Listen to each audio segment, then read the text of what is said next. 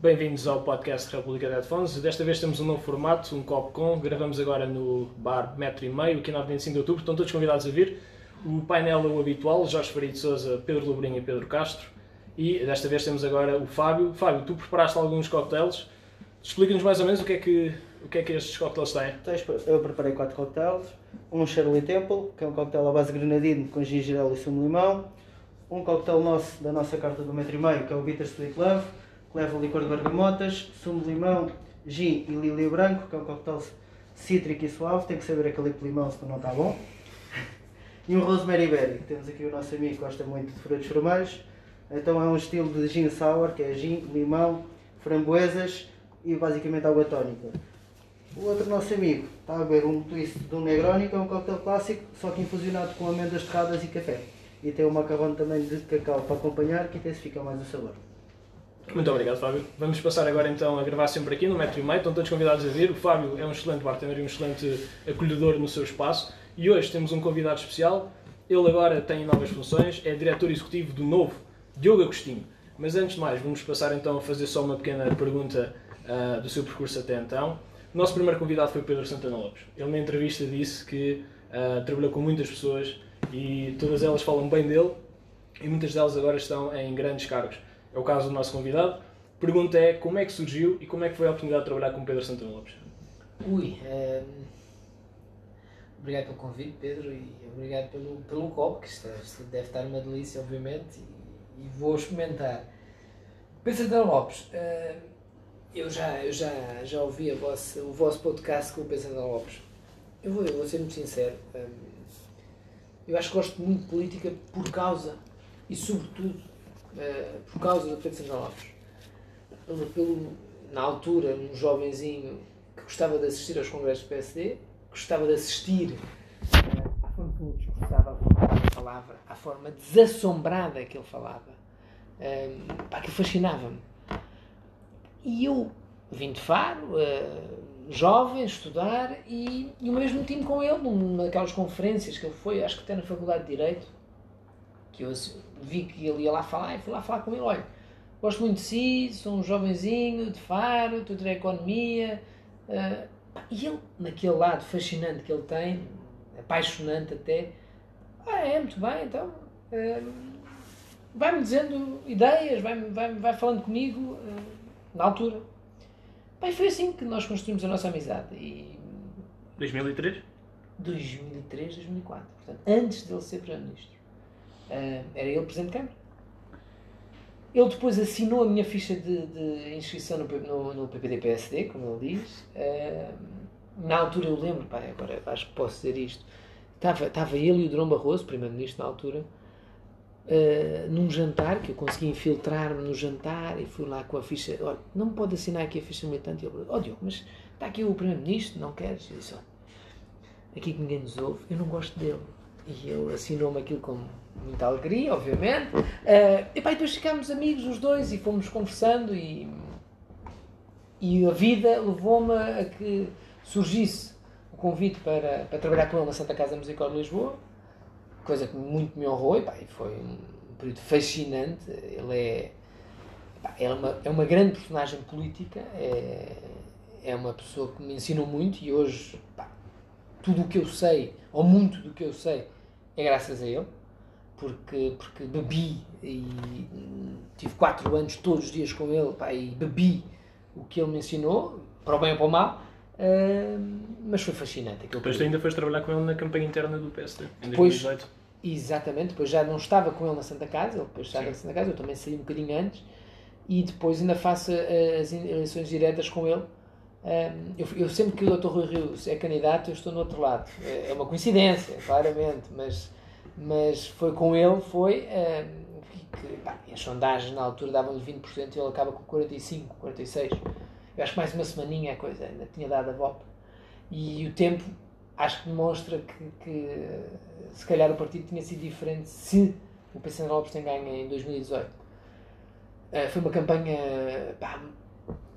muito, muito colorida, muito intensa. Viva, intensa. Na altura, eu confesso que tinha uma preocupação, que era o futuro do... Estamos a falar de 2 candidatos Eu acho que ali é o grande erro do PSD. Eu sei que me queres perguntar coisas do PSD, eu digo-te já. A seguir ao Passos Coelho, isto não é nada contra, nem contra o Dr. Santana Lopes, nem contra o Dr. Rui Rio. A seguir ao Dr. Passos Coelho,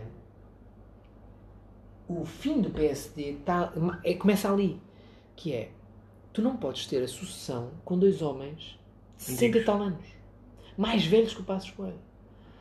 E eu vou dizer outra coisa, aquela eleição, 2018, pá, e com todo o respeito pelo Rio, pelo Dr. Rui Rio e pelo Dr. Santana Lopes, porque foram e porque se assumiram, pá, os outros não se assumiram, mas aquela eleição tinha que ter sido Paulo Rangel e Luís Montenegro.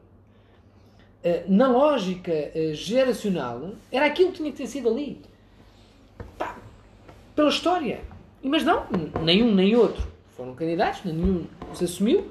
Foi Rui Rio, foi Pedro Santana Lopes, é o que é. Pronto. E honra seja feita a dois jovens, na altura tinham 60 anos e são candidatos, mas que não tinham que ser. Porque uma questão geracional. Mas pronto, foi o que foi, e a história levou à vitória do Rui Rio. Eu lembro-me de ti em dois momentos. Lembro-me na noite em que o Pedro Santana Lopes perde as eleições do PSD. Lembro-me que nós estávamos no mesmo sítio, no hotel, e a nossa cara de derrota era profunda e era uma tristeza enorme que nós tínhamos trabalhado nessa campanha. E eu lembro-me de partilhar isso contigo. E depois lembro-me também do Congresso, no Centro de Congresso de Lisboa, no discurso de Luís Montenegro, assisti contigo, e é uma coisa que, se houvesse aquele pack de experiências que se vendem, havia um pack que era a experiência de ver um discurso com o Diogo Agostinho ao lado. Que é todo... Tu já trabalhaste nessa área mais de bastidores, e tanto tu vês o Congresso de uma maneira que pouca gente vê. Então ele estava a falar e eu lembro perfeitamente, tu já sabias, não sei se foste tu a escrever o discurso ou não, acho que não foste, mas tu já sabias a priori o que é que ele ia dizer, e já dizias, olha, ele vai por aqui, ele vai por aqui. Bem, é isso, é isso. Eu lembro perfeitamente disso. Isso era uma experiência engraçada que qualquer pessoa devia ter essa experiência. Opa, agora já não posso dizer essas coisas porque agora estou obrigado a uma isenção e um bocadinho de distanciamento. Agora, como papel como jornalista, não posso ser tão... Eu tenho uma coisa, eu sou um apaixonado pelo PSD. Pelo partido, eu gosto muito... Epá, eu acho que toda a gente... Repara, temos aqui o Jorge Farid Souza, que é um grande político também e gosta muito de política. Nós, no PSD e na política, há muita gente que acha que vai ser primeiro-ministro, que acha que vai ser presidente do partido, que acha que vai ser fantástico. Eu, epá, não digo que eu não gosto ou não acho ou isto ou aquilo, mas o que eu mais gosto da política é o discurso. Adoro os congressos. Porquê é que eu sou muito do PSD? Porque eu sou apaixonado pelos congressos. Estes não. Confesso que desde que nós temos diretas a coisa fica um bocadinho mais fria. Mas, já não é possível acontecer a Figueira. Exatamente. A Figueira. Mas pá, eu cresci com os discursos do Marcelo contra o Santana, contra o Durão. Capucho. Aquela dinâmica. Aquela incerteza do que é que vai sair daqui. Aquele discurso que te vira ao Congresso. E que tu, de repente, epá, era uma coisa extraordinária que tu tinhas o Congresso a aplaudir uma coisa, mas depois ia lá outro tipo e falava de outra coisa e o Congresso também aplaudia. Aquela dinâmica de um congresso do PSD, aquela arena política, era isso que me fascina. Tanto que hoje em dia, quem assiste a um congresso do PSD, a grande expectativa era ouvir Pedro Santana Lopes, e pouco mais. Era ouvir Marcelo Rebelo de Sousa antes de ser Presidente da República, os últimos congressos de Pedro Passos Coelho. Sim. E pouco mais. Fernando Costa, só naquela brincadeira. Até porque já não há, até porque o PSD hoje em dia não tem as figuras que teve noutros tempos. Não tens. E volta à questão que o Pedro nos dizia, do ouvir do congresso. Eu adoro os congressos do PSD por isso mesmo, que é tentar beber aqueles discursos e gosto de lá estar até a ouvir as pessoas que não são tão conhecidas, mas gosto de identificar, adoro é uma das coisas, um desporto que eu tenho, que é identificar, olha, este tipo é bom, este tipo não é bom, este tipo fala bem, este tipo não fala bem. E é preocupante que o PSD tem deixado, não tem grandes oradores hoje em dia, ou tem e são muito calculistas no que lá vão dizer. Não vão lá partir a loiça. Há sempre aqueles de quem se esperam uma grande intervenção e depois vão lá falar de outra coisa. Também são calculistas, na medida em que não vão para a arena política, na medida em que vão depois combater eleitoralmente, como é o caso em 2018, a ausência de Luís Montenegro e Paulo Rangel. Portanto, tu não podes também pedir que também em congresso não vão, não é? Se nem em eleições vão. Porque depois isto é outra coisa, que é toda a gente se acha que toda a gente... Chegas ali no estatuto do partido, toda a gente acha que pode ser presidente do partido. Depois tu almoças com estas figuras todas e toda a gente diz, estou a ponderar, sei que... Mas esta coisa de ponderação, toda a gente pondera. Faz pão para ouvir ponderação. Mas pouca gente lá chega. E pouca gente tem coragem. Porque é muito mais fácil, tu dás uma entrevista a dizer que estás a ponderar ser candidato é isto para o terreno. Porque o terreno é muito complicado, não é? E o Santana e o Rio que o digam nesse dia, e depois mais tarde os outros. Mas o terreno é aguentar horas e horas de militantes, muita estrada, epá, ires até sítios em que não está lá quase ninguém para falar. Isto é desmoralizante. Então as diretas, como está o PSD hoje em dia, já não tens um salão cheio à tua espera. Sejas Rio ou Santana. Se tiveres 20... Se tiveres 20 pessoas já é uma alegria, não é? Tu estiveste na campanha do Miguel Pinto Luís, nas últimas... E tu viste isso também? E vi isso, e senti isso, e o Miguel, e honra seja feita ao Miguel, que toda a gente diz que é muito fantástico, vai ser candidato, mas ninguém foi, e o Miguel foi. Desconhecido. Assumiu-se e com foi. Com um resultado honroso. Bom para aquilo que se estava a esperar. Eu tenho sempre uma ideia do PSD que é, se tu reparares, desde o Cavaco Silva, toda a gente que quer ser presidente do partido tem de se candidatar. E isto é limpinho. Epá. 2 pessoas não se candidataram e foram presidentes na história. O Fernando Nogueira foi, mas isso vinha de outra linha. Mas foi Marcelo e a Manuela. Repara, tens primeiro congresso, Fernando Nogueira, Durão Barroso e Santana. Os 3 foram presidentes do partido. Ganhou o Fernando Nogueira, depois foi o Durão. Tens Marcelo no meio, Durão, Santana. Congresso, Durão Barroso, liderança Durão Barroso. Durão, Santana, Marques Mendes. Quem foram os líderes do partido?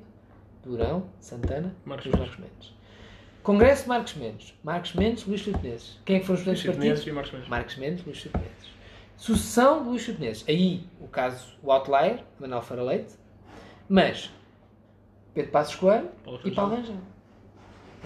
Pedro Passos Coelho. É Manuela Passos Santana. Sucessão da Manuela. Passos, Paulo Rangel e Guiabran. Sim, que depois vai para o ministro.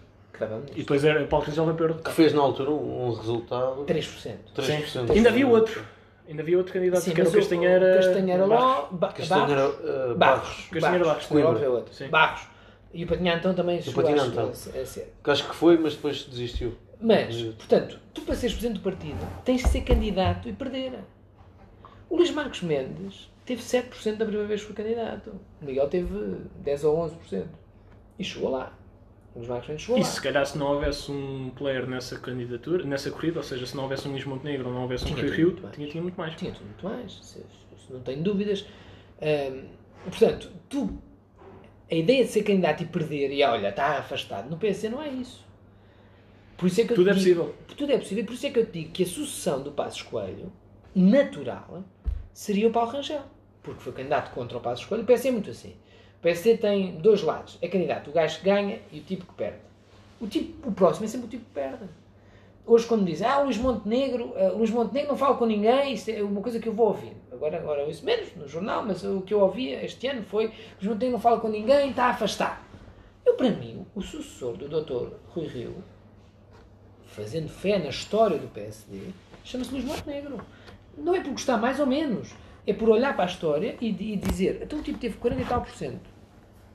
Já foi candidato, está calado. Estar calado em política é das coisas mais difíceis. Mais difíceis. Porquê é que não há de ser o sucessor do Rui Rio? Não estou a fazer consideração se é bom ou mau. Porque já tentou uma vez e não deu. Mas porque houve aquele chamado golpe de Estado, não é? Depois houve outra vez em que foi a eleições e perdeu. Achas que vai uma terceira? Segunda. Porque o golpe de Estado não é direto. Ok. Por que não? Bem, eu, em primeiro lugar, tenho que fazer aqui um registro de interesse. Sou amigo do Diogo há muitos anos. Portanto, tenho que fazer aqui esse registro de interesse. E depois desta, de falarmos aqui de lideranças e, nomeadamente, a última disputa, vem-se falando muito do regresso de Pedro Passos Coelho. Como é que vês esse possível e portanto regresso agora que noutras funções, estando tu ligado à imprensa, como é que antevias o regresso de Pedro Passos Coelho, sendo que, na minha opinião, ganharia claramente o partido internamente, na rua seria muito mais complicado. E colocava-te outra questão, que é, num cenário das autárquicas correrem mal para o PPD-PSD e correrem bem, tem que ser sempre ganhar mais câmaras e recuperar o fosso gigante que é neste momento para o Partido Socialista. E o PSD era muito um partido das autarquias locais, e hoje já não é, a realidade mudou drasticamente. Se prevês, agora, estando tudo de fora e com essa distância que te permite ter, se Rui Rio é ou não candidato novamente a mais um mandato no PPD-PSD? Bom, as duas questões são difíceis, e são difíceis porque também acho que batem uma na outra. Eu acho que Passos Coelho, não, do pouco que falei com ele, sinto que está muito afastado. O que é que eu sinto? Sinto que o Passos Coelho, se aparecer, ganha o partido. Contra quem quer que seja. Rui Rio incluído. Há um saudosismo... Une o partido, mas não ganha o país. Esse é o ponto. Esse é o ponto. Eu acho que o Passos Coelho esvazia um Chega, que está muito forte, e que é uma verdade. Nós podemos gostar mais ou menos do Chega, mas o Chega hoje está forte. As razões são múltiplas, mas está. É uma realidade, nós podemos pôr a cabeça na areia. Mas o Chega está forte. O Passos Coelho, se aparecer, o André Ventura vai para os 2%. 2%. A questão é que o Passos Coelho vai aos 40%. E 40% não chega para ser Primeiro-Ministro. É verdade. Temos um CDS. Não é uma questão do CDS ou não. Isso é se ele chegar aos 40%. Chega, também. Mas eu penso que ele chega. Ele junta à direita toda e temos 40%. Só que não chega. Tu, para seres Primeiro-Ministro, tens de ter 44%, 45%. Tu achas que há o risco do PS se perpetuar no poder? Eu acho. Com esta nova fórmula de formar governo, que é basta teres mais um deputado do que a direita. De que a direita? A esquerda tem que ter mais um deputado do que a direita. E, portanto, o PS pode-se perpetuar no poder, mesmo perdendo eleições, como aconteceu em 2015. Só fazer uma pequena pergunta a isso, Jorge, que é, tu, quando dizes coligar-se com a direita, estás a incluir CDS, Iniciativa Liberal e Chega? Ou sem Chega? Sem Chega. Mesmo assim... Eu vou dizer uma coisa que é logo sacrilégio. O PS não chega mais ao governo nos próximos 5 anos sem o Chega. Não tem hipótese. E eu estou a falar de matemática. Ou seja, acham mal menor ter que... Não é mal menor, eu não estou a fazer considerações, estou a fazer matemática. Sim. O PSD não chega ao governo nos próximos 5 anos sem o Chega. Deem as voltas que quiserem. É impossível. Nas sondagens que temos hoje em dia... Com ou sem Pedro Passos Coelho? Com ou sem Pedro Passos Coelho. O que eu estava a dizer do Passos Coelho, eu acho que o Passos Coelho une a direita toda, em torno dele, mas une a esquerda toda contra ele. E que foi o que aconteceu, por resto. E que continua ainda muito presente. Esta semana estava a assistir a um debate no Parlamento sobre o plano do PRR e voltaram sempre em várias intervenções a culpa é do Passos, porque ficou muito marcado. Há ali um voto, reparem, houve uma pessoa que me disse uma coisa que eu registei muito na altura, o Miguel Albuquerque. Uma vez que eu fui à Madeira e pedi para falar um bocadinho com ele, e ele disse uma coisa que era: se o Pedro Passos Coelho, que foi em 2015, tem afrouxado ali 1.000 milhões de euros nos reformados e a coisa, provavelmente tinha tido maioria absoluta. Nós não somos, eu digo sempre nós, desculpa lá, já não posso dizer nós, mas digo nós. Mas se o Passos Coelho, de facto, na altura, o que aconteceu? Nós desbaratámos os 700 mil votos que desapareceram do PSD e do CDS, na altura. Nomeadamente classe média. Nomeadamente reformados. Porque o que aconteceu foi que aquele governo, não é, teve que mexer nas reformas das pessoas. E tu, quando mexes na reforma de uma pessoa trabalha a vida toda. Chega aquele momento e diz assim: mas vocês estão a mexer na minha reforma? Então, ou seja, o contrato que eu tenho... Eleitoralmente é uma catástrofe. Acabou. E aquele eleitor não volta. Mas, na realidade, o que temos que pensar é que hoje a austeridade é ainda superior. A carga fiscal também. A carga fiscal é superior, só que a receita é diferente. Porque estamos a falar de impostos indiretos. Então, e aí até é mais desigual, porque é para todos, de igual forma. Mas isso é a mestria do Dr. Costa e do Dr. Centeno.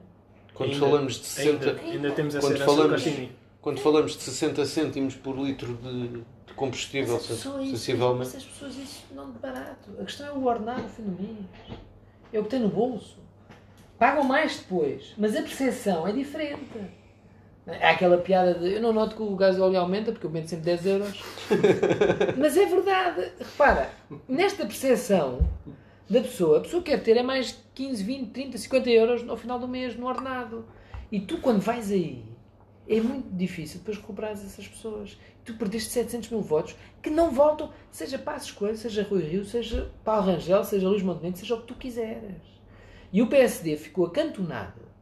Eu acho que a crise da direita, quando dizem muito a crise, a direita está em crise. A crise da direita começou em 2011. Porquê? O Sócrates pede o resgate e vai embora. Para as eleições vai embora.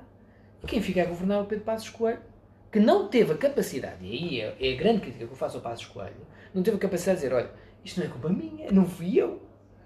Eu estou a fazer isto porque alguém pediu o resgate. Mas isso é um problema crónico do PSD. Com todos os líderes, o PSD comunica mal. Comunica mal. Por acaso, eu discordo. Eu acho que o Rui Rio tende a... Há coisas boas e coisas más na comunicação do Rui Rio. Quando falamos do... Olha, vou dar-te um exemplo. Dois. Um bom exemplo de uma boa comunicação do Rui Rio foi o candidato Carlos Moedas, quando ele saca para a campanha de Lisboa. A maneira como ele comunica é que é má. A maneira como o Rui Rio, aquele meio aldrabado naquele dia em que Moedas, ao final da tarde, é apresentado com o Carlos Moedas em pequeno lá atrás, isso foi mal feito. Nem fala o candidato, nem exatamente, fala. Isso foi mal feito, mas a cartola que saca de Carlos Moedas como candidato a Lisboa, que era o único candidato bom... Mas também não pode correr tudo mal, não é? Certo, mas, ou seja, ele comunica bem, e acho que é um dos melhores... comparado com Pedro Passos Coelho, eu acho que ele comunica bem melhor que Pedro Passos Coelho, com alguns erros. Não concordo. Para, ninguém tinha paixão que após o discurso de Passos Coelho 3/4 de hora a falar sobre a medida da... Voltamos aos congressos do PSD. O Marcelo Rebelo de Sousa tem um discurso que eu acho que é dos melhores discursos do congresso do PSD no Coliseu, não sei se vocês lembram. 2014? 2013. 13. Sim. Estamos a falar... Foi com o mítico ano em que o Santana também foi, o Marcelo... Foram os dois e falaram os dois no sábado. Discursos sim. Assombrosos dos dois. Aliás... O Marcelo foi um bocadinho superior. E estamos a falar de uma altura em que estava a falar... É decidir para Presidente da República. Exatamente. E o Santana vai lá, eu fui com ele nesse congresso, e é uma coisa... O Santana faz um discurso assombroso. Brutal sobre saúde. Sobre saúde, que as pessoas ficam a olhar para aquilo e dizem, o que é isto?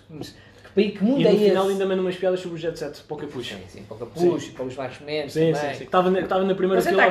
Você está cá, uma coisa a brincar. Mas o Marcelo vai lá e faz um discurso. Há Marcelo, que lá está, não há igual. Quer dizer que o Pedro Passos Coelho é teimoso. Que é muito palavroso e é irritante, teimoso e demora muito. Mas o Marcelo tinha razão. O discurso do Passos Coelho é sempre brilhante. Mas tu começares do primeiro minuto ao último e tiveres paciência. E estamos a falar de uma altura que estava a discutir também para as europeias. Era o Rangel, foi o Rangel que a ganhou. Rangel e o PS não tinha candidato na altura. E acelera para o Assis. Exato. E o Passos Coelho não consegue, em 2 minutos, dizer uma ideia. Não consegue. Não. Mas hoje não é conciso. Mas hoje o mundo é fast food, é fácil demais. Por isso é que o Chega tem... Claro. Tu tens um exemplo na direção do Dr. Rui Rio, o Joaquim Miranda Saramento, que se farta de produzir documentos. Mas não pega. Quase... Ninguém pega. Na generalidade dos documentos bons com qualidade e acertados. Mas depois não comunicam. Eu gosto muito do Joaquim. E ele é mau comunicador também. Sou amigo do Joaquim, gosto muito do Joaquim e almoço muitas vezes com o Joaquim, gosto muito do Joaquim, pá, mas de facto o Joaquim é um tipo brilhante. Posso meter a cunha então para meter aqui para ir vir ao podcast daqui? Opa, digo, telefone já a seguida. O Joaquim é um tipo brilhante que de facto não merecia o tratamento e o que ele produz, que tu dizes bem, dos documentos que ele... Mas o Joaquim não tem que ser o Joaquim a vender aquilo. Pois. Tem que haver aqui um plano de comunicação e tem que chegar às pessoas. E as pessoas é o quê? As pessoas têm cada vez menos tempo para assimilar a informação. Nós temos tanta coisa. Nós estamos sempre a fazer scroll nos Facebooks. Portanto, aquilo tem que ser rápido. E o PSD hoje não comunica para o mundo de hoje. E isto é um drama. Quem comunica é unicamente o Chega. Vamos ver as views no YouTube e... É avassalador. E avassalador as views do Chega no YouTube. Sim. Agora, achas que isso também não há aí uma marosca na maneira como são as medidas, como são as views? Ou seja, não há falsos perfis... Que haja, mas não mas sei se há. Mas são 35 mil views, por isso tem que havermos bots falsos perfis. O que é certo é que, repara, o título... Não estou a ensinar nada, atenção. O título do Gil... Ventura arrasa Blosca. Sim. E os canais todos caem todos. É tudo assim. E tu pões assim no PSD, só para teres noção. Discurso do senhor doutor, não sei quantos deputados, fez no debate parlamentar. E tu abres isto. Não, e o tempo. E tu abres isto. André Ventura tem 2 minutos, o discurso do PSD tem 15. Mas tu abres isto. Estás a ver, Pedro? Tu não abres. Tu vês logo...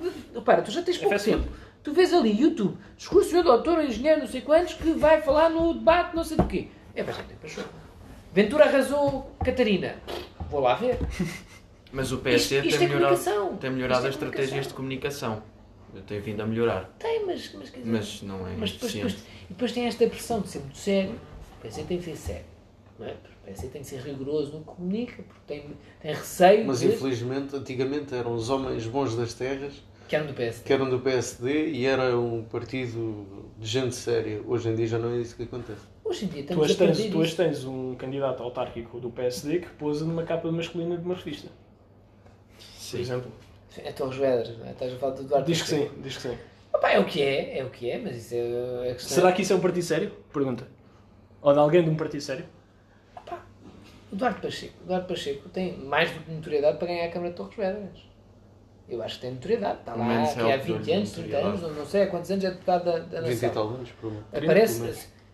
Não sei se vocês veem o House of Cards, não sei se vocês veem o primeiro capítulo do House of Cards, que o Frank Underwood nos explica que, não sei se viram aquilo, a tomada de posse do presidente, o primeiro, sim, que ele diz que é fundamental, onde está a televisão, ele está lá, aparece ao presidente a discursar e ele tem que se sentar, porque ele troca com o tipo, lembram-se? É fundamental a questão da linha de sucessão na televisão, na percepção das pessoas. Portanto, Duarte Pacheco, se há linha de percepção, eu sempre que eu olho para a Assembleia da República e vejo o Presidente da Assembleia da República, tenho o Duarte Pacheco ao lado. Portanto, há 30 anos de televisão na mente das pessoas, não sei se para os torrienses, minha família é toda de Torres Vedras, tenho um carinho enorme pela cidade, pá, tenho casa em Santa Cruz, vou lá imensas vezes ao fim de semana, eu adoro Torres Vedras. Não sei se o Duarte terá a capacidade de convencer os torrienses para votar, mas tem a obrigação. Agora, se aparecer na Ana Manuel se dá votos, não sei, vamos ver, vamos testar. Até porque há uma questão curiosa, um movimento de independentes de uma cisão do Partido Socialista em tudo. O Torres Vedras nunca foi PSD. Sempre foi PS. O Pistachini foi o mais perto que lá esteve. Que foi por 50 muito votos, pouco, uma coisa foi assim. Uma coisa, em 97. Era um grande... 97 ou 2001. Exatamente. Não, no ano em que o PSD vira não sei quantas câmaras. Exatamente. E o Paulo Bento depois também teve um bom resultado, um honroso resultado. Torres Vedras nunca foi PSD, portanto, o Duarte Pacheco tem aqui a responsabilidade de ser presidente da Câmara de Torres Vedras. Com o PS dividido, tem mais responsabilidade. Agora, se a capa vai dar votos, não sei. Vamos ver. Eu não voto em Torres Vedras. Há pouco estavas a falar que Pedro Passos Coelho, não acreditas muito na possibilidade de Pedro Passos Coelho voltar. Para já. Certo. Mas dizes também, e bem... Que o Pedro... já agora... Não te respondi à segunda pergunta. Não te respondi à segunda pergunta do Rui Rio. Sim. Das autarcas. Tendo um mau resultado autárquico, imaginas que ele se recandidata? Ou deixa isso para Paulo Rangel, por exemplo? Eu acho que Paulo Rangel vai ser candidato. Com o Luís Montenegro? Com ou sem Rui Rio. Mas com o Luís Montenegro? Não sei. Não, até podem ir os três. E a minha pergunta é essa. Achas que algum desses três consegue federar as direitas como Pedro Passos Coelho? Não. Eu não sei. Acho que o Rui Rio está evidente que não. Eu acho que Paulo Rangel já foi candidato 3 vezes às eleições europeias. A última foi mais difícil, não é? Sim, já foi pior. Já foi um resultado pior. Quer o Paulo, quer o Dr. Nuno Melo, já tiveram maus resultados. Já foi muito mal. Mas também Luís Montenegro nunca vai ser a solução. Não sei, nunca vai testar. Mas esteve ao lado das caras da austeridade e por isso está queimado. É verdade, mas também teve 6 anos na televisão como líder parlamentar. Isto não sei se pesa ou não é? Tu olhas para o PSD hoje e achas que o PSD está pior no que diz respeito ao futuro e figuras para o futuro? Eu acho que o PSD tem figuras para o futuro. Eu não sei se as figuras para o futuro querem ou estão disponíveis para fazer o sacrifício de ajudar o PSD. Por exemplo, vamos voltar a 2001, ao Durão Barroso. José Manuel Durão Barroso ensinou-nos, a todos, eu acho que é uma lição de liderança brutal. Reparem bem quem foram os candidatos em 2001 às câmaras. Estamos a falar José Manuel Durão Barroso, o Guterres, Primeiro-Ministro. Na altura dizia-se isto que se diz do Rui Rio, que o Durão Barroso não tinha jeito nenhum. Não tinha capacidade. Esperou até cair, tal como o Rui Rio. Mas, o que é que o Durão Barroso faz? Convoca o PSD para as eleições. Pedro Santana Lopes para Lisboa. Rui Rio para o Porto. António Capuz para Cascais. Fernando Seara para Sintra. Luís Filipineses em Gaia, Carlos Encarnação em Coimbra. Foram todos. Todos os deputados tiveram que ir às respectivas câmaras. Que eu te disse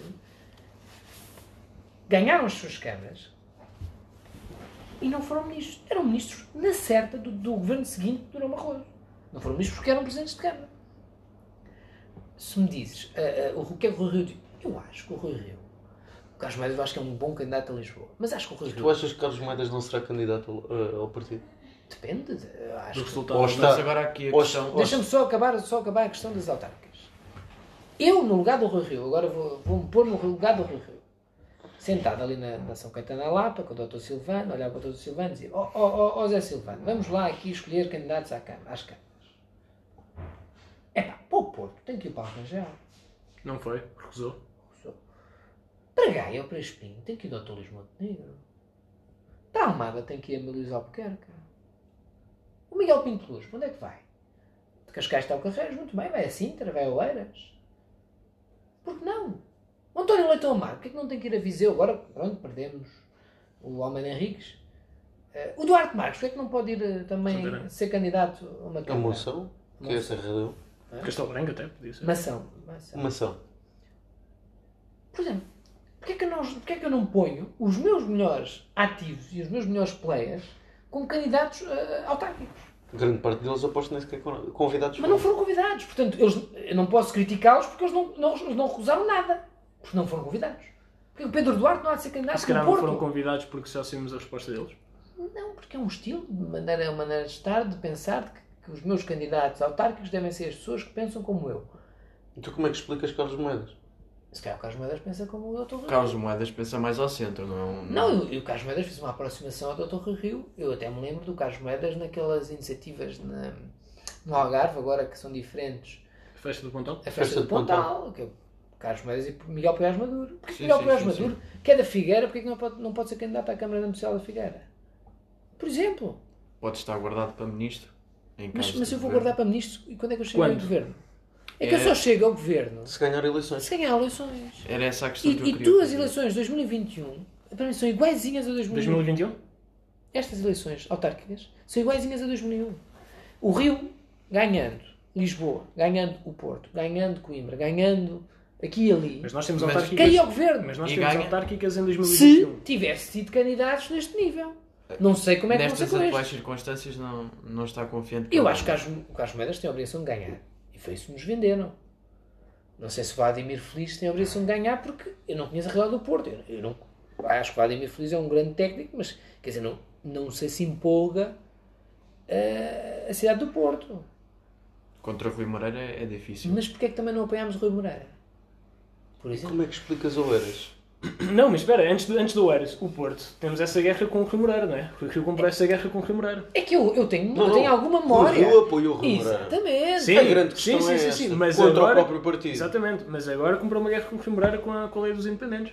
É que eu tenho memória, 2013. Sim.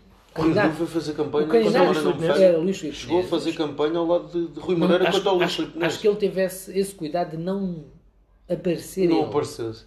Mas eu lembro-me, há fotografias aí, os jornais já puseram, de pessoas próximas do Dr. Rui Rio na sede de candidatura. Sim. E a entregar listas do Rui Moreira. E na noite eleitoral também. Portanto, o Rui Moreira é hoje presidente de Câmara do Porto porque o Dr. Rui Rio o ajudou.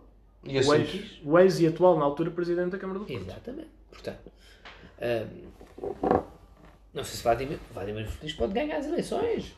Não sei, não faço ideia. Mas a questão é, nós temos eleições autárquicas em 2021 e estamos aqui a falar de uma sucessão de governativa em eleições que estão programadas por uma data. Não acreditas que essa data seja das eleições? Da legislativa? Tu achas que o governo chega ao fim? Com as eleições parece. Eu estou com base numa capa que o jornal Novo fez. O jornal Novo fez que o Dr. Costa está de olho na Europa. Eu vou ser muito claro nisto. Se as eleições autárquicas, naquele dia, nós tivemos aqui uma conversa de Carlos Moedas é o novo Presidente de Câmara de Lisboa, Vladimir Feliz é o novo Presidente de Câmara do Porto, José Manuel Silva é o novo Presidente de Câmara de Coimbra, Pedro Calado é o novo Presidente de Câmara do Funchal, Ricardo Batista Leite é que ganhou o Sintra, Susana Garcia ganhou a Amadora. E eu acho que o António Costa não tem condições de continuar. Porque estamos a falar de um governo. Mas António Costa arranja sempre condições no meio da... Sim, porque perdendo vai lá parar na mesma. Mas reparem, nós estamos a falar de um governo que já está nem a geringonça. Isto é um governo apoiado, envergonhado pelo PC e com duas deputadas e com o PAN e duas deputadas independentes, não inscritas, aquela coisa toda. Portanto, não há coisa mais frágil do que este governo.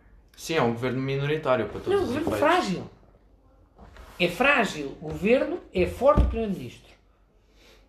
E tu hoje só tens governo porque existe um primeiro-ministro forte. Já para não falar dos ministros. Os ministros são fracos. Em condições normais, o Cabrita já não era ministro, por exemplo. Nem para não mencionar. E fora outros. Graças a Deus. Se metade do que se passou e que se tem passado com o Ministério da Administração Interna, liderado por Cabrita, se fosse com o ministro do PSD, não tinha faço ideia. Não tinha hipótese. Já o governo tinha. Já abordamos esse tema com o Pedro Santana Lopes. Se fosse com o Jorge Sampaio, Presidente da República, já tinha ido. Portanto, tu tens... Se o Costa vai ou não para a Europa?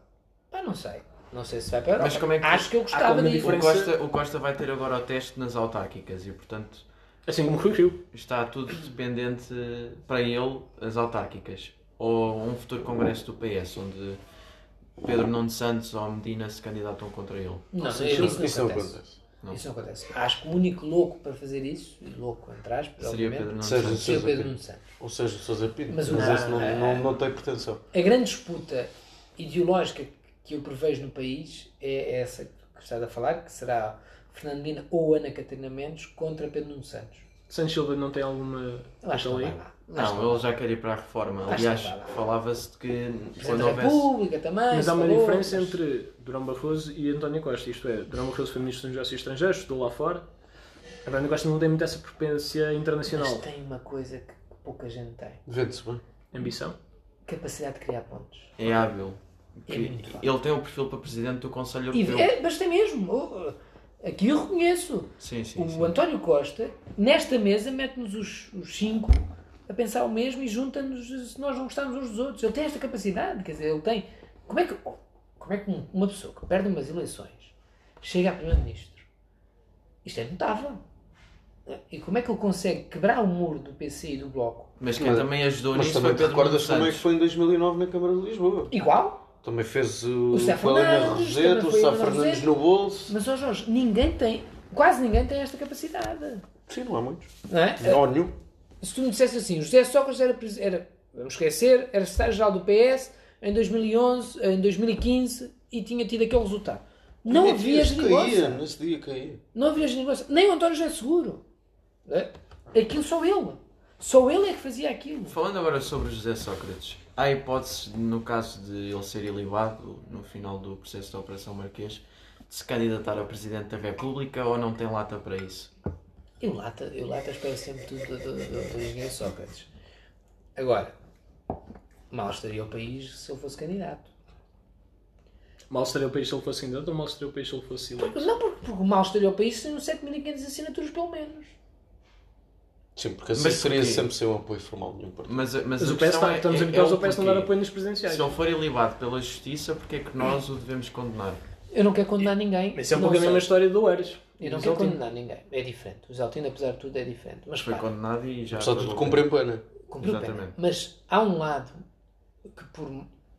Esqueçam a justiça agora. O que é que o povo sabe? Sabe que o engenheiro Sócrates viveu acima das suas possibilidades do seu ordenado. E que uma pessoa lhe pagava a vida faustosa. Isto é o que eu sei. E eu posso dar as voltas que eu quiser. Não sei se... Eu não sou jurista, não percebo de leis como os juristas percebem, mas isto eu sei e o povo sabe. E ninguém tem um amigo que lhe paga a vida toda. Para tudo. Para ir almoçar, para jantar fora, para comprar roupa, para viajar, para comprar uma casa. Para lhe dar fotocópias. Nós temos de ter muitos amigos.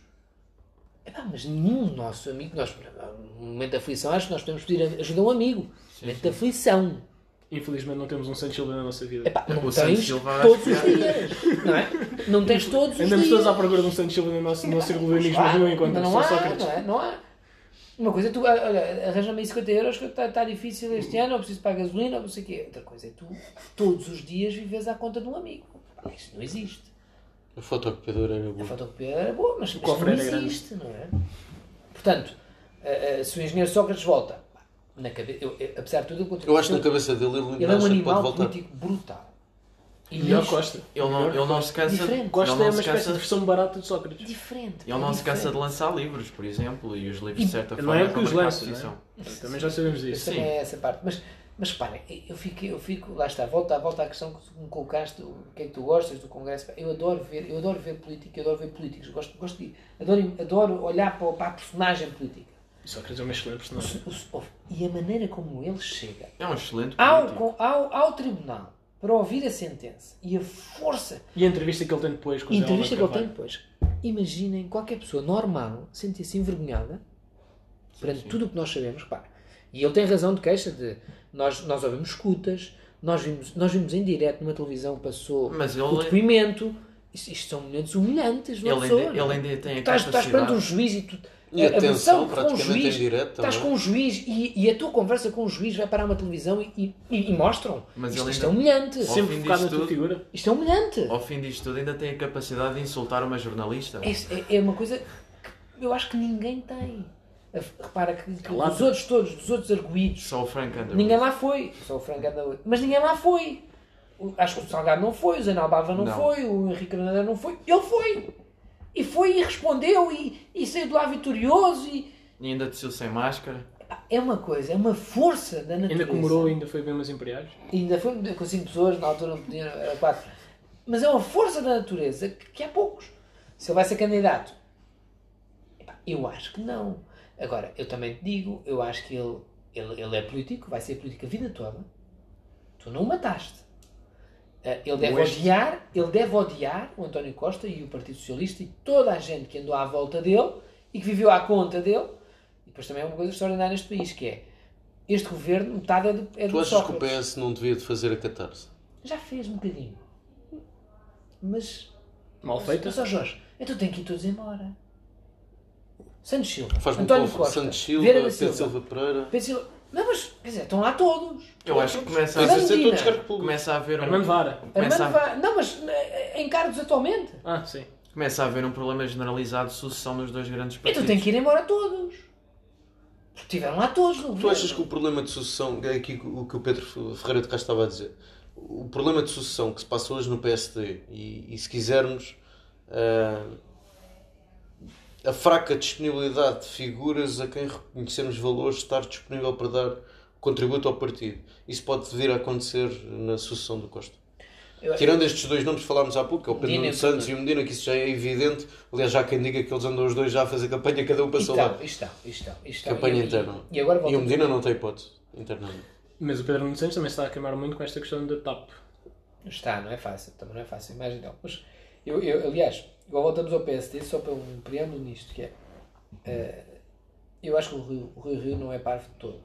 As pessoas às vezes gostam de desvalorizar as outras pessoas. Eu sempre que jogo a bola, estamos ali a ver um jogo de futebol no outro lado, sempre que jogo a bola penso, eu dou um chute para a baliza, mas os outros também chutam. E em política então é igual.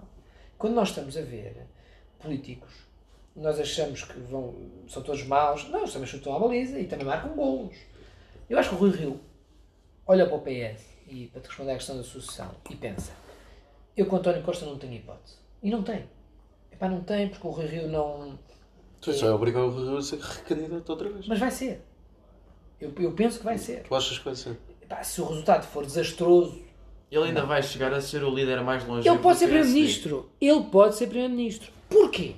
Porque na cabeça do Rui Rio, e se calhar não está errado todo, é António Costa... ou está de saída para a Europa, ou há de sair para a Europa, e o próximo líder será o Pedro Nuno Santos. E aí, o Pedro Nuno Santos vai virar o partido à esquerda. E o Rui Rio, o posicionamento dele é o centro. E capta o centro. E é aí que ele vai buscar. E é aí que ele acha que os tais 40% podem, com o Pedro Nuno Santos um bocadinho mais encostado para a esquerda, ele ganhar ali uma margem que lhe dê e que lhe permita ser Primeiro-Ministro. Mas o Rui Rio depois também já começa a ficar velho. Porque... Ele já não era novo quando se candidatou. Há pouco falava da questão da sucessão do Passos Coelho. Mas tens o exemplo do Joe Biden. É verdade. Sleepy Joe. E o próprio Trump. Não há questão de idade. Ele deixou de ser Sleepy, agora que é presidente dos Estados Unidos. Agora está cheio de vitamina. Mas não fala disso até. Está cheio de vitamina, exatamente. Os 100 dias do Joe Biden. Repara, eu acho que o Rui Rio chega atrasado e eu nunca votou. Repara, estive na campanha de Santana e do Miguel Pinto Luís contra o Rui Rio. Mas digo-te isto, o Rui Rio chega atrasado ao presidente do PSD 10 anos. Ele devia ter ido em 2009, na realidade. Quando foi a Manuela Faralete, ele faltou à chamada. Ele, na altura, até foi como vice-presidente dela, semana não. Mas depois aparecia, não aparecia, era presidente de Câmara. Era presidente de Câmara. Válida, quer cumprir o mandato, quer essas questões todas. O candidato contra o engenheiro Sócrates tinha sido o Rui Rio. E tinha sido... E eu não sei se não estávamos a falar... Isso na altura, se calhar... não sei se não estávamos a falar de outro resultado. Porque o Rui Rio tinha aquela imagem íntegra, e tem hoje, sim, sério, sim, sim, sim, e contra... E estamos a falar em 2009, há 10 anos, em que ele podia ter uma resposta contra o Sócrates muito diferente. Até te digo mais, a Manela era muito melhor candidata contra o António Costa do que contra o Sócrates. Sim. Acho que a Manela conseguia pôr o António Costa mais aos papéis do que o Rui Rio. Porque a Manela tem um estilo diferente. Eu acho que a Manuela Faralete foi uma injustiça que se fez à senhora. Mas isto ainda falando da Federação das Diretas. Agora vai haver a Convenção da Mel, em que finalmente Rui Rio aceitou pela primeira vez fazer parte dessa convenção, já depois de algumas recusas. Mas o que sai cá para fora, e aquilo que é mais falado, é a presença de André Ventura, nomeadamente até com Sérgio Sousa Pinto, e abafa por completo a presença de Rui Rio. Ou seja, a presença do maior partido da oposição dentro da convenção, da maior convenção, diga-se, da centro-direita em Portugal. Como é que tu explicas esse falhanço, digamos assim, do Rui Rio? Ou como é que explicas essa vitória de André Ventura? Eu também vou lá à Convenção de Mel falar, pá. Entretanto, porque o socialista saiu, os gajos convidaram. Já estás nessa? Já estás a substituir socialistas? Isto a imprensa faz mal, a imprensa faz mal. Mas pronto, vou lá. Os tiques do socialismo controlar a imprensa. Pumba, é logo, pá. Não, mas... Pá, é paradigmático. E eu tinha uma ponderação do que foram os últimos 2 fins de semana no país. Na semana passada, almoçava com uma pessoa e estava a fazer um trabalho nesse da ponderação. Reparem, volta à questão que eu adoro política, adoro o fenómeno político. Se tu reparares, os últimos 2 fins de semana são avassaladores para o PC e para o CDS. Porquê? Tu tens um fim de semana antes do 25 de Abril. Chega, junta-te milhares de pessoas no Rossio. Consegues o PST ou o CDS hoje juntar? Não faz aquela moldura humana. Não consegues fazer uma roda? Quer dizer, nas legislativas consegues, mas nada a ver com aquela manifestação no Rossio. Mas tu não estás em campanha, tu tiveste um momento... E não é bem uma coisa espontânea. Em 2011 tu tiveste uma grande roda do PSD, mas já não consegues voltar a fazer aquilo. Não consegues. Portanto, tu chegas junto àquela gente toda. Está bem que aquilo foi um bónus. Autocarros do país inteiro, nós sabemos como é que isso é. Não interessa. Mas só que hoje tu não fazes hoje no PSD. Nem com autocarros. Na semana seguinte, quem é que marcou o 25 de Abril? A Iniciativa Liberal. E bem, e muito bem, grande tiro. Do descer, da avenida, do proibir e do ir, e pôs lá 500 ou 600 pessoas, que eu acho que o PSD hoje também, se quisesse ir descer a 25 de Abril, não conseguia juntar. Nem com autocarros. Portanto... Também está tudo caquético. Não, mas é ilusão. E aquela questão de... Há uma questão no PSD, é o que eu conheço melhor, de onde eu venho, que é... Ah, não, isto é um epifenómeno, chega a Iniciativa Liberal, uma excitaçãozinha do momento e depois logo passa. Não é. Tu vais ter que levar com estes 2 partidos muitos anos. Posto isto, e com a derrota do Adolfo Mesquita Nunes no Conselho Nacional do CDS-PVP, que futuro é que prevês para o CDS, em virtude de ter aparecido o Chega, que vai buscar parte, não só, mas no que diz respeito ao CDS, vai buscar parte dos conservadores, ultraconservadores do CDS, e o próprio Iniciativa Liberal foi buscar liberais, não só ao PSD, mas também ao CDS. Como é que prevês o futuro do CDS, tendo em conta o aparecimento destes 2 novos partidos? Repara, esses 2 partidos apareceram com Rui Rio. Antes do Francisco Rui dos Santos, que quem eu sou amigo e faço essa declaração de interesses.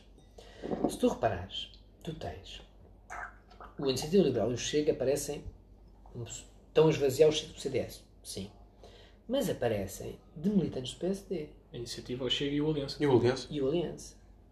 Portanto, tu tens 3 ex-líderes, 3 ex-militantes do PSD que fizeram partidos. Não comeram tanto, eu acho que comem no PSD, comem, é natural, no PSD.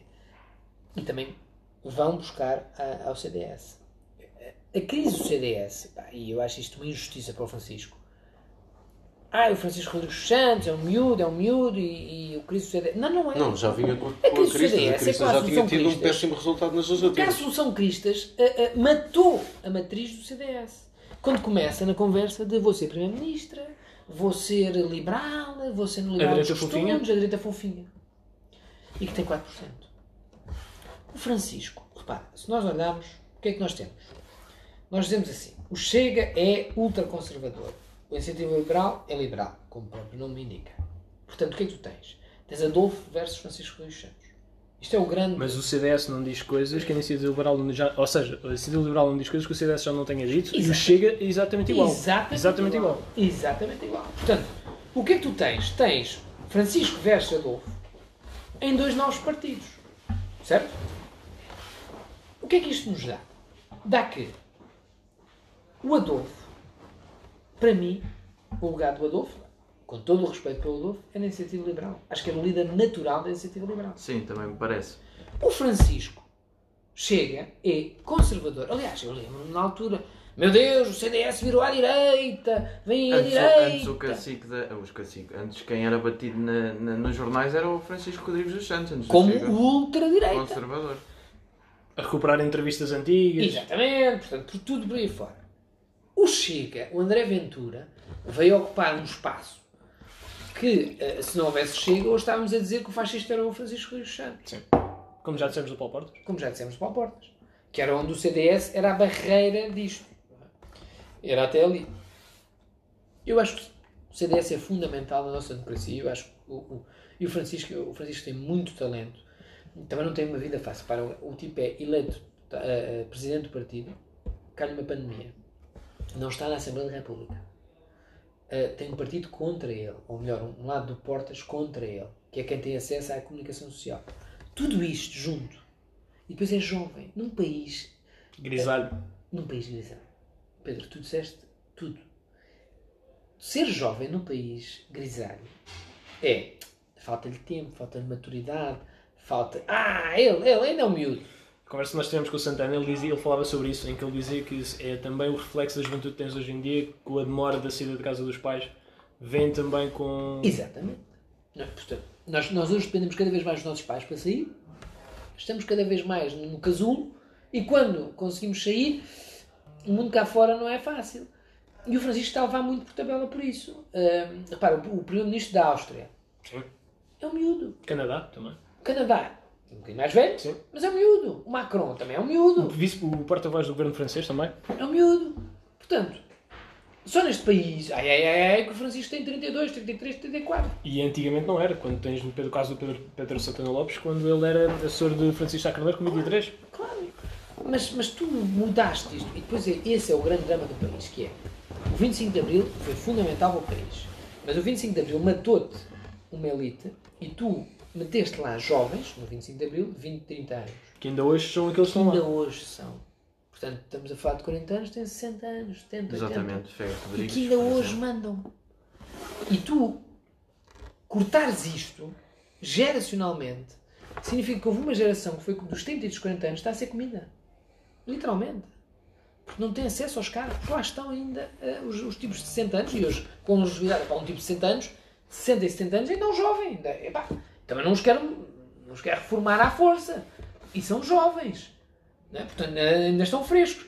Mas estão-nos a matar os 30, os 40 e os 50 que não conseguem entrar nos cargos, não conseguem mostrar, porque essa gente está atualmente nos cargos.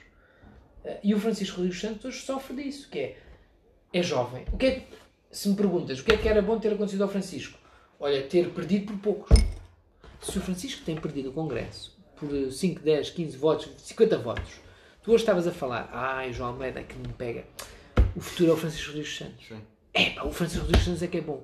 Porque é sempre bom o tipo não está lá. Agora estamos a queimar o Novo. Exato. Supostamente devia substituir. E o CDS assim não tem futuro. Mas já que estamos a falar em coisas que não são...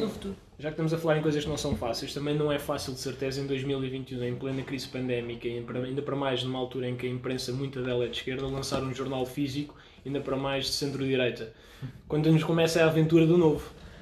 O novo semanário é uma grande aventura, uma grande loucura. Eu digo sempre que é uma grande loucura. Não é fácil. mas nós sentimos que havia algum espaço. Nós somos muito poucos para o que é um semanário.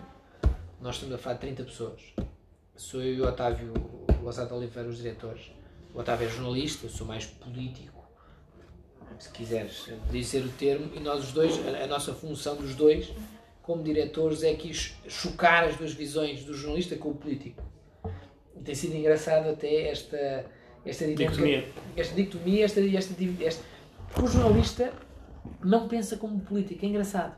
Tem um olhar, acha que o político é muito mais profissional, acha que há sempre alguma jogada por trás do político, um género quase uma dinâmica entre políticos. E depois a coisa é tão simples, às vezes, é tão simples de explicar, porque é que o político não gosta de X? É pá, porque não teve lugar ali, ou porque não lhe falou, ou porque roubou a namorada. Não me digas que andas a ler as cartas do Menezes e do Rui, os manifestos eleitorais. Os manifestos eleitorais dos tempos da JTC. É simples, às vezes, explicar certas desavenças que o jornalista faz uma grande história. Epá, isto aqui é uma grande história. Não é, às vezes é tão fácil. Mas, lançar um jornal, nós quisemos, sobretudo, assumir-nos, e editorialmente. Porquê? Porque acho que deve ser assim. Quer dizer, no mundo hoje em dia, em que toda a gente tem... é o tal politicamente correto, de não vou dizer porque se perco leitores aqui e ali. Os jornais hoje em dia têm muito menos leitores. Nós vendemos uma boa primeira edição, a segunda ainda estamos a aguardar os valores. O que é que nós temos? Nós temos assumidamente a nossa ideologia, assumimos o que somos, com quem independentes, obviamente, mas assumidos editorialmente. Mas não vamos fazer fretes, nem à direita nem à esquerda. Aliás, a tua primeira capa não foi fofinha para o PSD. É clarinha sobre isso. Não tem feito frente. Desculpa, eu encomendei uma sondagem a uma empresa credível. A empresa credível apresentou uma sondagem, eu não vou inventar sobre a sondagem, não é? Eu não vou lá pôr aquilo mais para cima ou mais para baixo. Eu não vou dizer que o Moeda está a crescer se não está a crescer.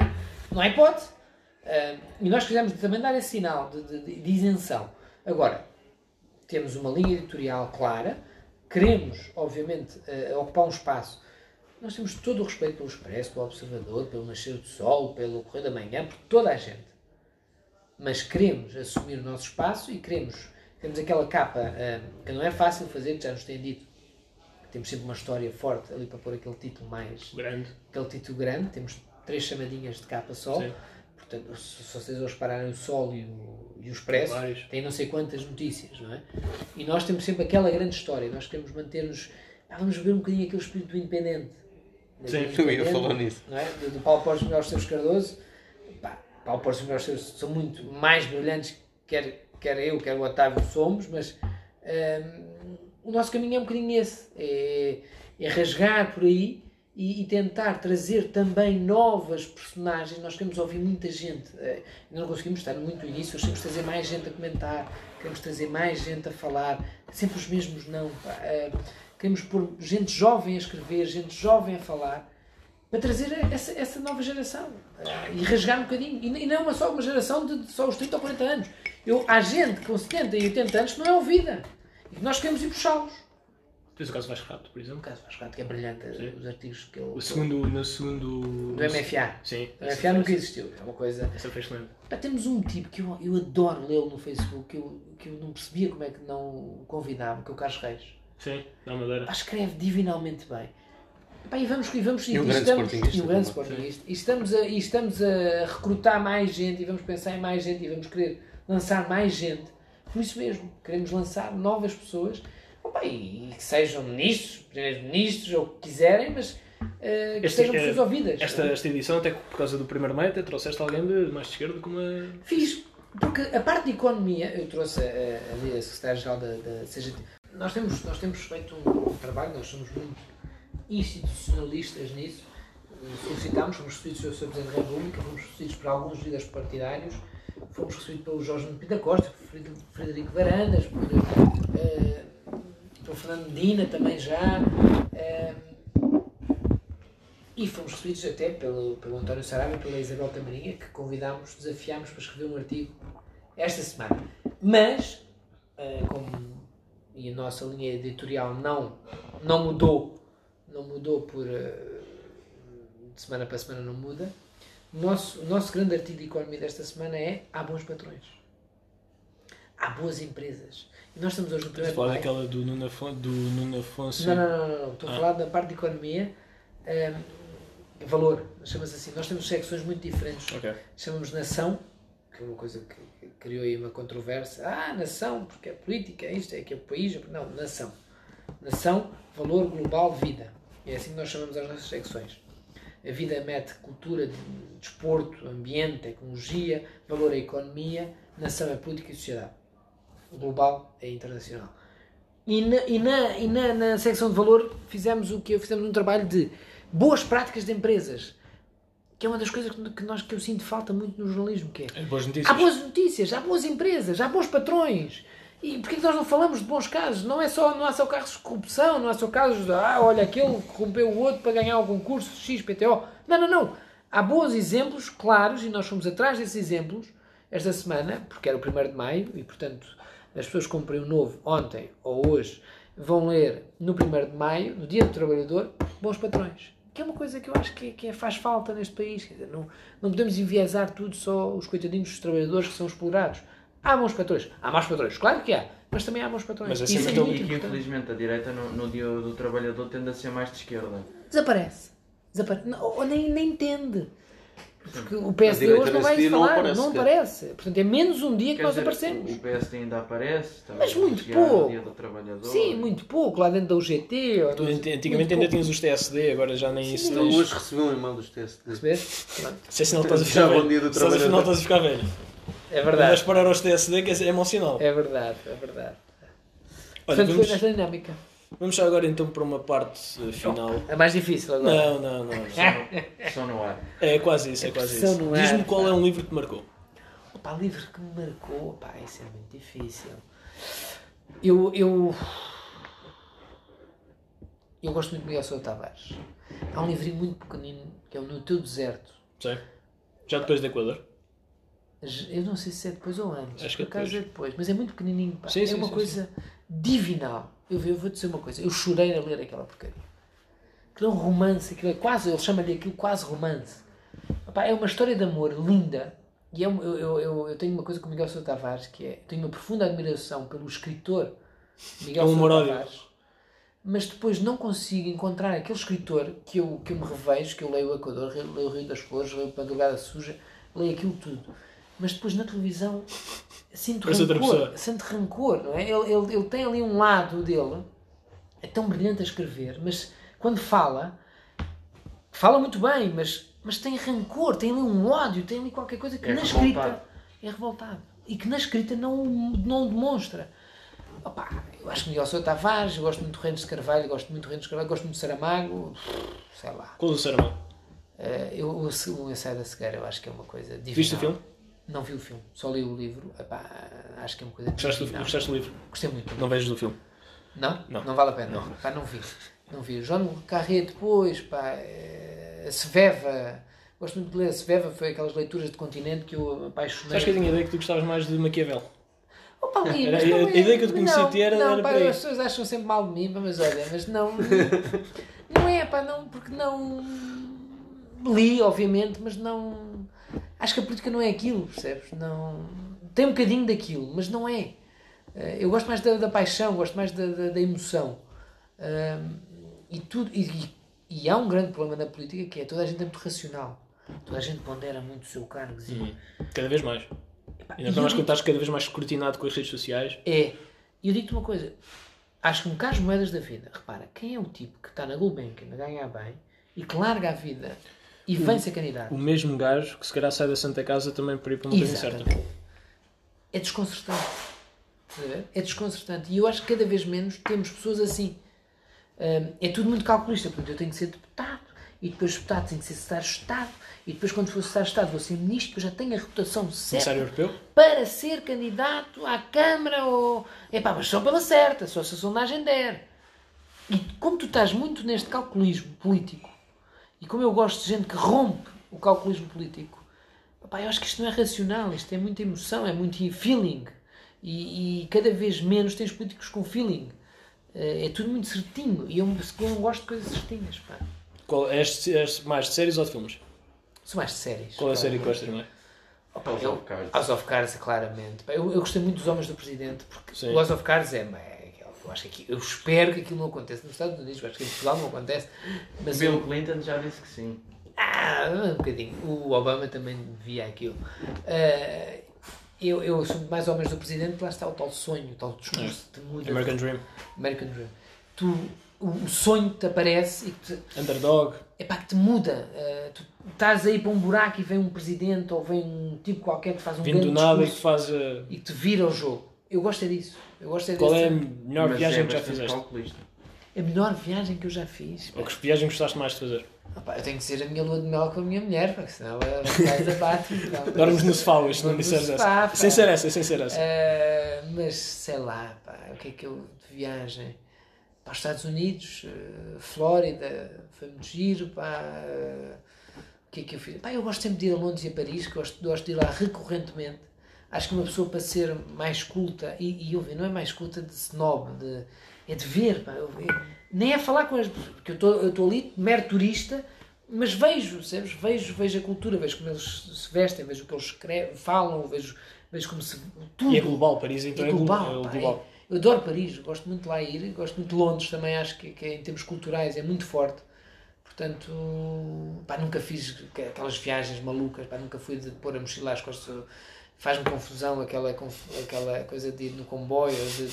Pá, não sou desse, não sou aventureiro, pá, não, tenho muito respeito por quem seja, mas não sou. Portanto, não tenho uma grande viagem dessas. Normalmente vou tudo sempre certinho, sempre marcado. Tenho amigos que dizem assim, só marco hotel para o primeiro dia, para o último, que é perto dos aeroportos. O resto é a aventura, não consigo. Sou sincero, pá, não tenho esse espírito aventureiro. Qual foi o melhor concerto que tu viste? Ui, concerto, pá, eu concerto. Concerto. Pá, eu vou dizer uma coisa tão banal. Os chutes e pontapés. No Rock in Rio. Não, Rock in Rio, olha, em Faro, pá, na semana académica de Faro. Porque aquilo marcou-me, estás a ver? Porque ninguém ia a Faro e os chutes iam. E aquilo marcou-me. Em Lisboa já fui a mais concertos, pá, eu gosto muito de ir a concertos, mas aquilo marcou-me de tal maneira, porque na minha terra, ir alguém lá tocar e cantar... Foste da semana académica quando? Lá em baixo? Lá em baixo. Não, de Faro, mas quando eles faziam lá em baixo, quando era no Montenegro já? Nas duas. Eu sou velho.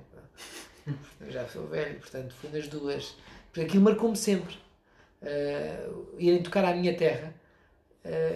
Somos contemporâneos. Exatamente. Portanto, marcou-me. Pá, não fui ao Pavarotti. O Pavarotti chegou a ir a Faro. Não fui. Pois foi. Gostei do Farense até, acho que... Sim, em São Luís. Não fui, pá. Na altura não. Yes, mas... portanto, quem já vai à minha terra... Já foi há muitos anos. Quem vai à minha terra... Assim, já nem me lembrava. É daquelas coisas que está da tipo... Fica cá na memória.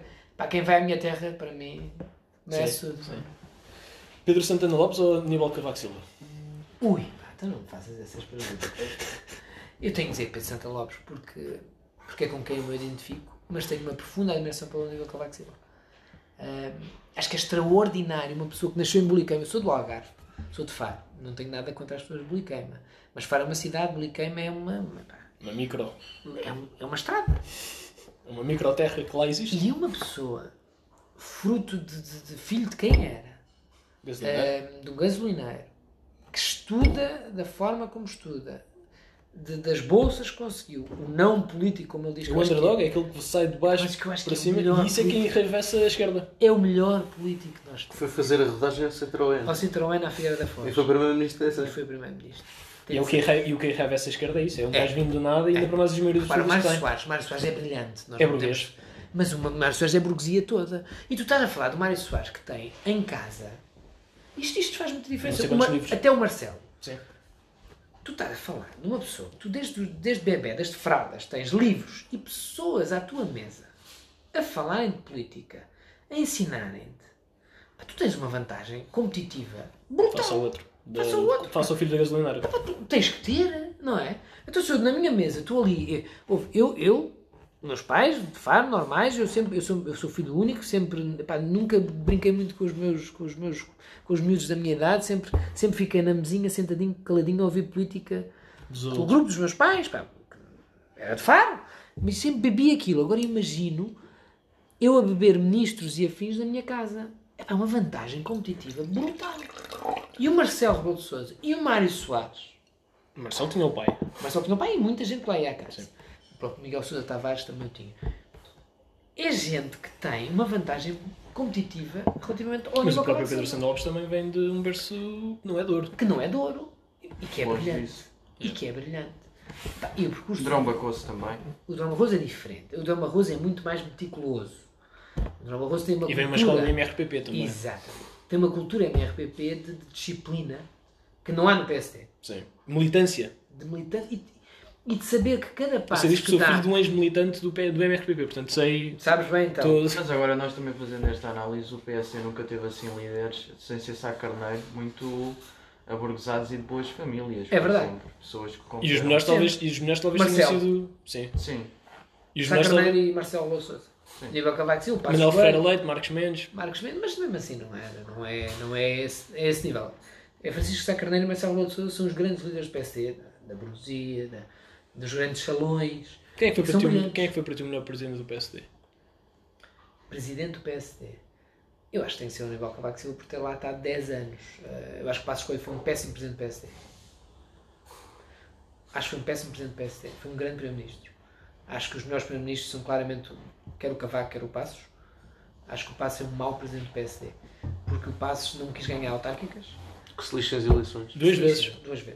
E se o Passos tem conseguido o melhor candidato a Lisboa, e as 40 ainda hoje horas... E as 40 horas que os nossos vereadores que estavam no poder a assinar na sexta-feira nas eleições eram domingo. E perdemos uma data de câmara. Portanto, melhor presidente do PSD. Epá, eu acho que o Marcelo era um presidente, eu já não me lembro muito, lembro-me de jovem, mas ouvir aquilo, acho que o Marcelo era vibrante. Não posso dizer que o Pedro Santana Lopes ou o Luís Filipineses fossem, porque tiveram lá muito pouco tempo. Portanto, presidente do PSD, tirando o Sá Carneiro que fez o partido, acho que o Aníbal Cavaco Silva, apesar... As pessoas são muito injustas com o Cavaco. O Cavaco foi um eucalipto. Eu não sei se o Cavaco foi um eucalipto. E repara bem, tu tens os grandes líderes. Vamos lá falar do governo do Cavaco. Ui. Tu tens Pedro Santana Lopes, Luís Marques Mendes, José Manuel Durão Barroso, Leonor Beleza, Alexandre Relvas podia ter sido líder do PSD. Manuela Faralete fez líder. Diz Loureiro. Sei por força. Vem uma memória, isso não sei porquê. Fernando Nogueira. Sim. Manuela Faralete. Tu veio mais tarde a ser presidente? Ferreira do Amaral. Paulo Teixeira Pinto. Como é que se chamava? Estamos a falar de gente... Mira Amaral. Estamos a falar de gente ultracompetente que eu não consigo... Ou seja, do governo do Cavaco eu consigo eleger 10 gajos que podem ser presidentes do partido. Do governo do Passos eu não consigo. E esse foi o grande drama do Passos naquele governo, não fez novos líderes.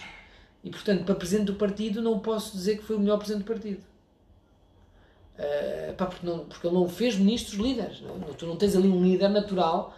Sim, e esqueceu-se muitas vezes também do partido. E Passos também não se rodeava de pessoas mais inteligentes à volta dele. Isso eu também não... Acho que não é tão justo assim. Mas...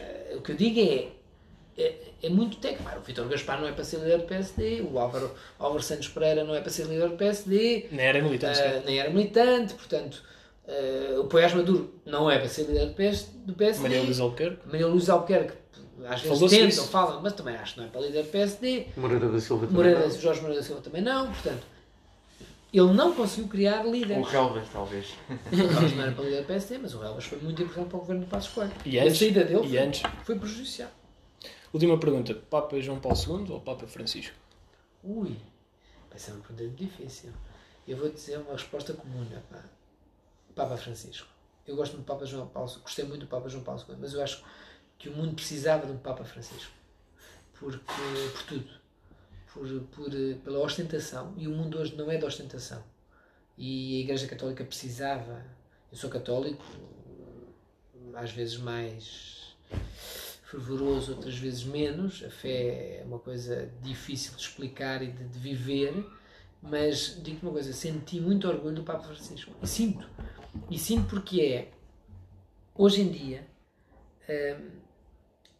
a ideia da ostentação, a ideia do cargo, há sinais tão simples do Papa Francisco que nos dá. A primeira vez que ele se apresenta no Vaticano, naquela varanda, e nos diz Buonasera, e o cordão e os sapatos, mas também o facto dele dormir onde dorme. Isso era argentino. Isso é outro lado, também se calhar justifica isto, e jesuíta, também justifica isto, mas de se sentar onde há lugar, de ir a uma missa e ficar cá atrás, de não se pôr amigos dos pés. O mundo não está para... Acabou o mundo como eu acho que deve ser, acabou a hierarquia, acabou a ideia de eu sou mais importante que tu. Ninguém é. E as redes sociais mataram isso tudo. Nós hoje estamos todos a todos os níveis. Tu hoje falas com um político, mandas uma mensagem. Acabou, o senhor político está lá ao longe a decidir. E o Papa Francisco é, com aquela idade... Mas é preciso também que saibas quem são. É verdade. Porque a maior parte dos grupos parlamentares... Pronto, mas isso é outra coisa. Agora, esqueçam a ideia de que tu estás, estás lá no castelo. Isso já não existe. E o Papa Francisco matou isso. E acho que nos aproximou muito da Igreja. Por ser argentino, por ser da América do Sul, por ter outra cultura, que seja... Bento XVI já não era assim. Bento XVI era um senhor, não era? Era alemão, era mais frio, mas também foi muito importante para a Igreja. Agora, claramente, para o Papa Francisco. Eu tinha uma última pergunta para te fazer, que eu até vi numas declarações tuas relativamente ao Novo, que não vem ensinar, acho que as declarações são mais ou menos assim, que não vem, o Novo não vem ensinar nada aos partidos, não vem substituir sequer os partidos, mas demonstrar que a democracia pode estar em causa. Acreditas mesmo que a democracia em Portugal pode estar em causa? Eu acho que pode. Eu acho que pode, e não é pela linha do Chega, já que tu me queres provocar essa questão. Eu acho que é uma ditadura hoje politicamente correto. Achas que o Partido Socialista pode ser o grande partido do Estado? Já está. Já é. Da função pública, da justiça, das instituições. Já é. E é uma ditadura de, se tu não pensas como eu, é para cala-te. Quem se mete com o PS leva. É. E a democracia todos os dias tem que ser trabalhada nesse sentido. Não há verdades, não há partidos que mandam. Há partidos que representam. Para 4 anos. E há uma ausência, e por isso o Novo aparece aqui. Não é por acaso. Porque há uma ausência de alternativa ao governo. E ao António Costa. E tu não podes deixar um primeiro-ministro, por melhor que ele seja, ele pode ser brilhante e se calhar é, mas tem que ter oposição, tem que ter alternativa e tem que ter quem lhe pergunte as coisas que têm que ser perguntadas. E se tu não tens quem lhe faça frente e quem só lhe faça festinhas, que ele tem sido feito até agora pela imprensa, pela imprensa e pelos partidos. Sim. Até com o PSD. Sobretudo com o PSD. O que é que eu quero do PSD? Não quero que o PSD grite e diga vocês são todos maus e o que é do PS é mau. Eu acho, às vezes, ouço o Rui Rio e penso, o tipo tem razão, de facto, nem tudo o que vem do PS é mau. Mas nem tudo é bom, ou pelo menos quando é mau temos que dizê-lo. E sobretudo saber dizer. E saber dizer no momento certo. Não é esperar por não sei quando, ou ficar calado à espera de. E hoje o mundo não está para estar à espera de. O que é que achaste, por exemplo, daquela conferência de imprensa do Rui Rio a propósito da Operação Marquês? Acho que faz sentido. Achei surreal. Eu falei na segunda-feira, quando é que eu fui na sexta, quando o país estava escandalizado. E já o André Ventura e o Francisco Silva Santos não tinham... Todos. E até o PS, até o próprio PS já tinha... Todos. O Dino até falou nesses dias. Falou nesse dia, mas não falou no dia com o Manuel Salgado. Essa também é outra questão. Sim, mas o Rui Rio aí... É a Rui Rio, lá está. Por isso é que eu digo que o Rio vem com 10 anos atrás para o presidente do PSD. O Rio era do tempo antes das redes sociais, 2009. E deve ser um bom primeiro-ministro, mas um mau líder da oposição. Eu acho que sim. E ele é notório isso. Eu penso que o Rio seria um bom primeiro-ministro, melhor que o António Costa. Sim. Mas também é difícil. Não sei se é difícil ou não. O António Costa tem sido hábil. E vai lá ficar e se calhar vai bater o recorde do Cavaco. Se nós não nos pusemos a pau. Já que o Jorge abriu a porta para a provocação, faço-te agora uma que é... Tu foste do Conselho de Leonino, também estiveste na Comissão de Honra de Bruno Carvalho. Tu arrependes disso? E se não. Tens alguma ambição de dirigir-me desportivo? Não às duas. Adoro o Sport, sou louco pelo Sport, acho que é o meu único vício. Pá, não bebo, não fumo, pá, não... Qual foi o melhor jogo do Sport que tu viste? Aquele que lembras melhor? Opa, 6-3, no coisa foi o pior. Claramente que eu chorei, né? O 7-1 não vi, infelizmente não vi. O 5-3 do Sporting Paulo Bento, o Veloso, o Jaló, e o Lietzen e o Vukcevic, pá, era uma equipa fantástica. Estava no estádio, chorava de alegria naquele dia. E não estava fácil, não estava 2-1. Não, o melhor jogo que eu vi foi o Salgueiros-Sporting. Foi a primeira vez que eu fui campeão.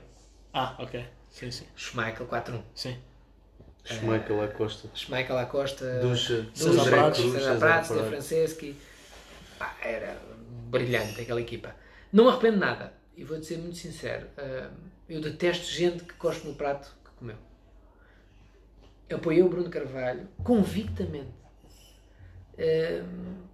Porque lá está, porque gosto de gente diferente, porque achava que era claramente a pessoa certa para liderar o Sporting, porque nos acordou. Eu tenho um lugar há anos no Sporting, e uma coisa que me irritava no Sporting era ir ao estádio. Epá, eu, quando era miúdo, tinha atrás da baliza, quando comecei a ganhar o meu ordenado, não precisava de pedir aos meus pais, isso aos meus amigos. Vou para a Central. Vou para a Central. Não, pá, sou um gajo importante agora, ganho ordenado, que se lixe, pá. Não vou jantar fora 3 vezes, mas vou para a Central. E vá-te comprar lugar na Central. Sabes que uma coisa que me irritava é que na Central ninguém fala. É. Está tudo a fumar charuto, cigarrilha, não sei o quê. E depois, ai.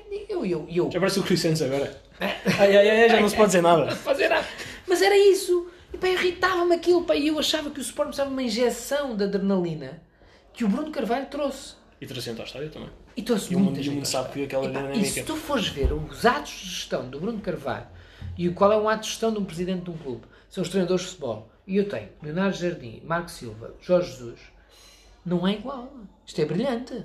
Eu não posso criticar nenhuma destas 3 aquisições. Se eu vou roubar o treinador ao meu adversário direto, isto é brilhante, é um gestor brilhante. E ainda teve quase a ser campeão com ele. E eu não sei se não fomos campeões, não é? Que isso nunca se sabe, aquele ano. Vamos ver. Agora, a parte final foi má? Foi. Eu fui conselheiro do Nino, eu fui o último conselheiro do Nino a ser eleito, aquilo é Mete Donte. E eu fui número 50, que são 50 conselheiros. E foi antes da extinção. E depois a seguir foi extinto. E eu fui o último a entrar no Mete Donte. Portanto, para a história... Era Deus a dizer que... Era aquilo, já tinha que acabar. Eu fui ao Conselho Unino, pá, aquilo foi um mandato, foi aquele último mandato, eu ia lá, foi curto, mas eu estive lá umas 4 ou 5 vezes no Conselho Unino, falei nas 4 ou 5 vezes. Que eu, pá, eu político, eu achava que tenho que falar, e achava aquilo empolgante. Eu fui a primeira vez e percebi, pá, isto é surreal. É um bando de gente ali sentada a ouvir o presidente e diz-nos, muito bem, fantástico, está muito bom, força Sporting, é só isto. E ficava irritadíssimo com aquilo e depois ia dizer, olha, Presidente, eu sempre que lá ia falar dizia sempre o mesmo, Presidente, tem aqui 50 pessoas que são influentes à sua maneira, usa esta gente, põe esta gente a falar do que quer que se venda. Porque o Benfica faz isso bem. O Benfica mete toda a gente na televisão e nas empresas, e nas câmaras municipais, que eu sei, que eu vou ouvindo, a vender o seu produto. O Sporting tem um mapeamento de quem é Sportingista em um lugar-chave. Isto não é tráfico de influências, que eu estou a falar aqui num podcast. Isto não é tráfico de influências, é quem são os Sportingistas importantes do país. O Sporting Clube de Portugal não sabe. Não sabe quantos presidentes de Câmara tem, não sabe quantos presidentes de grandes empresas. Mas não sabe. E eu fico maluco quando vejo que um país tão pequenino, que é do favorzinho ou não favorzinho, e não sabemos e não potenciamos os nossos sportinguistas, que somos muitos, vai estar tudo mal. Bruno Carvalho foi um grande presidente, acho que teve um mandato, o grande erro dele é aquele congresso, aquela assembleia, não é congresso, aquela assembleia geral, que ele diz, não vejam nenhum canal. Revisão estatutária. É, esse é o princípio do fim dele. E depois eu posto ao Atlético de Madrid. Sim. E a partir dali, eu acho que ele perde o clube. E repara, ele tinha o clube todo na mão. Nós estávamos... Pá, tinha todos, 90%. 90%. 92%. Se ele não tem... E a reação dele lá... A invasão, pá, não, eu espero mesmo que ele não seja culpado de nada. E foi limpado. Diz que não é. E mas a reação dele é que provoca esta animosidade toda contra ele. Quando ele diz que é chato e tal. Não, o que eu estava à espera, ali, a minha grande desilusão com o Bruno Carvalho foi naquele momento, foi, onde é que está o meu Bruno Carvalho? O que é que eu esperava naquele dia? Esperava o Bruno Carvalho, onde ele estivesse, a rasgar, louco da vida, a chegar ao Alcochete e a dizer, bateram no Jorge Jesus, bateram nos meus jogadores, vão morrer todos. Morrer? Sentido. Eu vou bater em toda a gente, e aqui não toquem mais ninguém, e esses gajos nunca mais são adeptos do Sporting, nunca mais são só do Sporting, e tocam nos meus jogadores, tocam em mim e acabou. Era isto que eu esperava dele. E não tive. Naquele momento, o Bruno Carvalho, aceleradíssimo, toda a gente atacava, era o que eu esperava. E ele ali foi... pá, falhou. E foi ali que ele perdeu o Sporting. Não foi nessa, nem foi nessa Assembleia Geral, nem foi nesse posto. Ele perde o Sporting naquele dia, naquela noite. Quando ele à televisão vai dizer, pá, foi chato, amanhã outro dia e tal, e coisas, isto são coisas que acontecem, não são. Olha, sabes o que é que não foi chato? Foi a nossa entrevista. Também eu gostei muito, pá. Muito obrigado. Obrigado. Obrigado.